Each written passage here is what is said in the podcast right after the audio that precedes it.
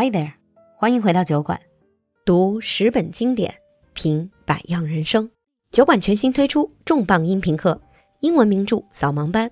露露和安兰陪你读英语国家家喻户晓的十本经典，带你走进十个风格迥异但都精彩非常的故事，描绘每一部作品背后让人激昂或唏嘘的大时代，深入作者内心的悲喜哲思，让你搞懂文化梗，帮你长姿势。关注公众号“露露的英文小酒馆”，下方菜单进入酒馆铺子，来听我们的新专辑吧。Hi everyone, and welcome back to Geek Time. Hi Brad. Hey, Lulu. You know, usually I would ask what we're going to talk about today, Brad, but I thought you have been coming up with very technical topics. So today, let me propose one that is not so much geeky but nerdy cosplay. All right, sounds good. I like cosplay. I mean, you're into comic books, you're into all of these and animation. So I thought this would be a topic for you as well. Yeah, I'm definitely into comic books, anime, and all that. So I'm definitely into the cosplay. Yeah. Mm-hmm. Okay, so let's start with the definition. What is cosplay? If you just look at like the basic definition as nowadays people often see it as dressing up as a character from anime or comic books, but it doesn't have to be hmm. just limited to that. It could be just about any fictional character out there. Hmm. Actually, cosplay, this word as we know it, is from Japanese. And I know, Brad, you're in Japan right now. How would you pronounce it in Japanese? Cosplay. Ah, It's just it's from two words, costume and play. Yeah. well, they can't make this clearer. It's just you dress up in costume and you play. Yeah. But like you said, it's basically now it can be any type of fictional characters, right? Like movie. For example, now they're showing Jurassic World 3. So technically, I can dress up as a dinosaur and call that cosplay. You definitely could. That would be a very difficult costume to put together, but uh, you could definitely yeah, go for it. And although some people are doing it professionally, they probably get paid for it or they can sell to the end products like um, a finished film or finished photos. But most people do it for fun. yeah. Like uh, nowadays, especially, I would say the vast majority of people are doing it just for fun. There's a very small group of people that do it professionally and get paid to go to conventions, but the vast majority of people are just creating costumes and, and doing it for themselves. So let's do a very simple step by step guide. How to do it. Say if you don't have anything, don't have any experience, how to start cosplay. Well, you know, if you don't have any experience making a costume, one of the things you can do is just go online and, and buy a costume. They're usually pretty cheap, and depending upon where you buy them, the quality can be decent. There are a lot of cheaper costumes, so you have to watch out because hmm. some of them might fall apart after like a, a use or two. But you can definitely buy them online. or you can make them yourself. the really shoddy ones. but you got to have tailoring skills. That's not something that everyone can do, really, to make your own costume, especially considering some of the costumes are hugely elaborate, hugely complex. Yeah. I, people usually, when they first start out, they'll choose a costume that's much easier to make, where they can, like, maybe buy a shirt and then just make some modifications to the shirt to look like that anime character. Like, if you look at Charlie Brown, for example, he's got a yellow shirt with a, a black stripe on it. And some people will just buy a yellow t shirt and use a, a marker or paint or dye or something to put that uh, diagonal on it. To, yeah. I'm just thinking who's going to cosplay Charlie Brown? I brought up Charlie Brown because I've seen Charlie Brown cosplay before. Wow. Hmm. That is strange. Anyhow, but I mean in China in it has been getting bigger this whole trend, this cosplay trend. So you see some professional quite professional studios on for example Taobao. So you can send them pictures or tell them which character you want and for quite relatively high price they can make it as close to the original costume as possible. Yeah. So it's kind of like customized or even bespoke costume. Mm, for sure. Yeah, like you can do that. If you want to make it yourself, If you want to get more advanced, there's a lot of instructional videos online. You can get foam, you can get cloth, and you know some basic tools, and you can start you know like cutting and making your own costumes. Your DIY cosplayer. Yeah. There, with the prevalence of 3D printing, people are making a lot of the parts with 3D printers and then just putting them together. Ah. Is that why you bought a 3D printer? That's not really why I bought the 3D printer, but uh, it's something I could use it for, yeah. oh no, you use it to make your own quadcopter. Yeah. Like, yeah, robot parts and stuff like that, yeah. All right, so now we're set. We got the costume, we got our characters down. Hopefully, not Charlie Brown. Mm-hmm.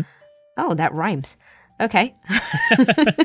and where do we go? I know some people, you see a lot of those at places like Comic Con, like the mm-hmm. conventions. Yeah. Conventions are like where most people cosplay. People will, for the whole month or two before the big convention they go to, will build their costume. And into the wee hours of the night before, they'll be finishing it up. but yeah, like uh, people go to conventions. In some places, cosplaying in conventions is only allowed for the professionals. But in the majority of places, most anyone can cosplay. I think it's the whole idea of building a dream or escape from reality mm-hmm. to some extent because there are certain things you really cannot do in real life. You wouldn't be a superhero. You wouldn't be this magical creature, but this is where you go to dream. I think it's a it's a really lovely idea actually. Yeah. I've been to a few conventions and it's crazy. Just like the experiences is, something that most people probably would never even understand. But just seeing there and, and having like 12 Spider-Mans doing a conga line or something like that, or a, a Deadpool here and there. That is fun. Hmm. That does sound fun. And actually, for our listeners who don't really have any idea of what a Comic Con looks like, just think about the Big Bang Theory. when you see the guys, they go to Comic Con, they dress up, they get really serious about their costume. I think you'll get an idea. yeah. But Comic Cons, they are just a convention, right? They're conventions, so they're not all year round. So, what if I want to do cosplay, say, every other week? Well, to be honest, there's probably a convention every other week anywhere in the US. So you just have to be able to drive far enough away. but no, yeah.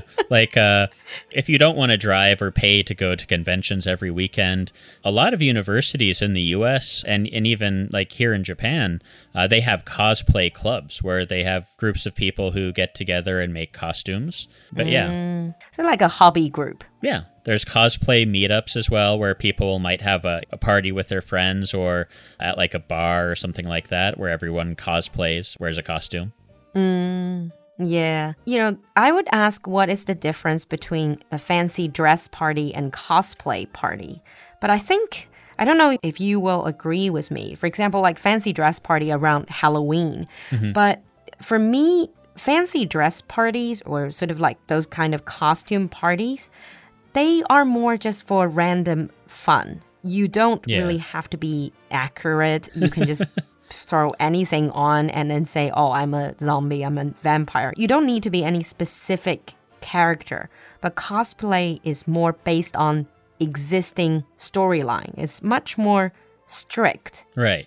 Oftentimes, like cosplay is quite not just dressing as a character, but you're becoming that character. Like when you're at the convention, when you're with the group of people, you're trying to emulate that character. Mm, I see. That's where the story comes alive. I really love that. Yeah. So, I think we're going to talk more about cosplay, get more into it in the advanced episode. But for now, let's end this with a question. Let's have a heart to heart. So, Brad, what is your cosplay? What is your actual personal cosplay experience? So I haven't cosplayed a lot. When I was in high school and just after high school, I did a little bit of cosplay and like a party with a group of friends and things like that. You know, I did some LARPing. We talked about LARPing before. I didn't have a character that I was playing necessarily, but you know, we dressed up in costume and role played. But I have been to a convention. I actually went to a convention with our friend James, and uh, I dressed up as a character from an James that you guys know. yeah, the our James. But like, I dressed up as a character from an anime called uh, Lupin Sansei or Lupin the Third. ah, 鲁邦三世. Which one were you? Which one did you dress up? His name is Jigen Daisuke. He's like a Chicago style gangster from Japan. With the beard? yep, yeah. 啊，就是次元大介。如果有人看过《鲁邦三世》，应该记得这个 character。I'm really curious. What did uh, James dress up at? Well, as? James didn't get his costume done in time, so he didn't really have a costume for the cosplay. so, so he was like your character's is just like assistant. Basically, yeah. handing you stuff. Oh, oh, poor James. Hmm. And as for what I cosplayed at, I'm gonna keep that a secret. All right. If you're interested, leave us a comment in the comment section. Maybe I'll tell you. Maybe I won't. Thank you, Brad, for coming to the show, and we'll see you in the advanced episode. Yeah, no problem. See you then.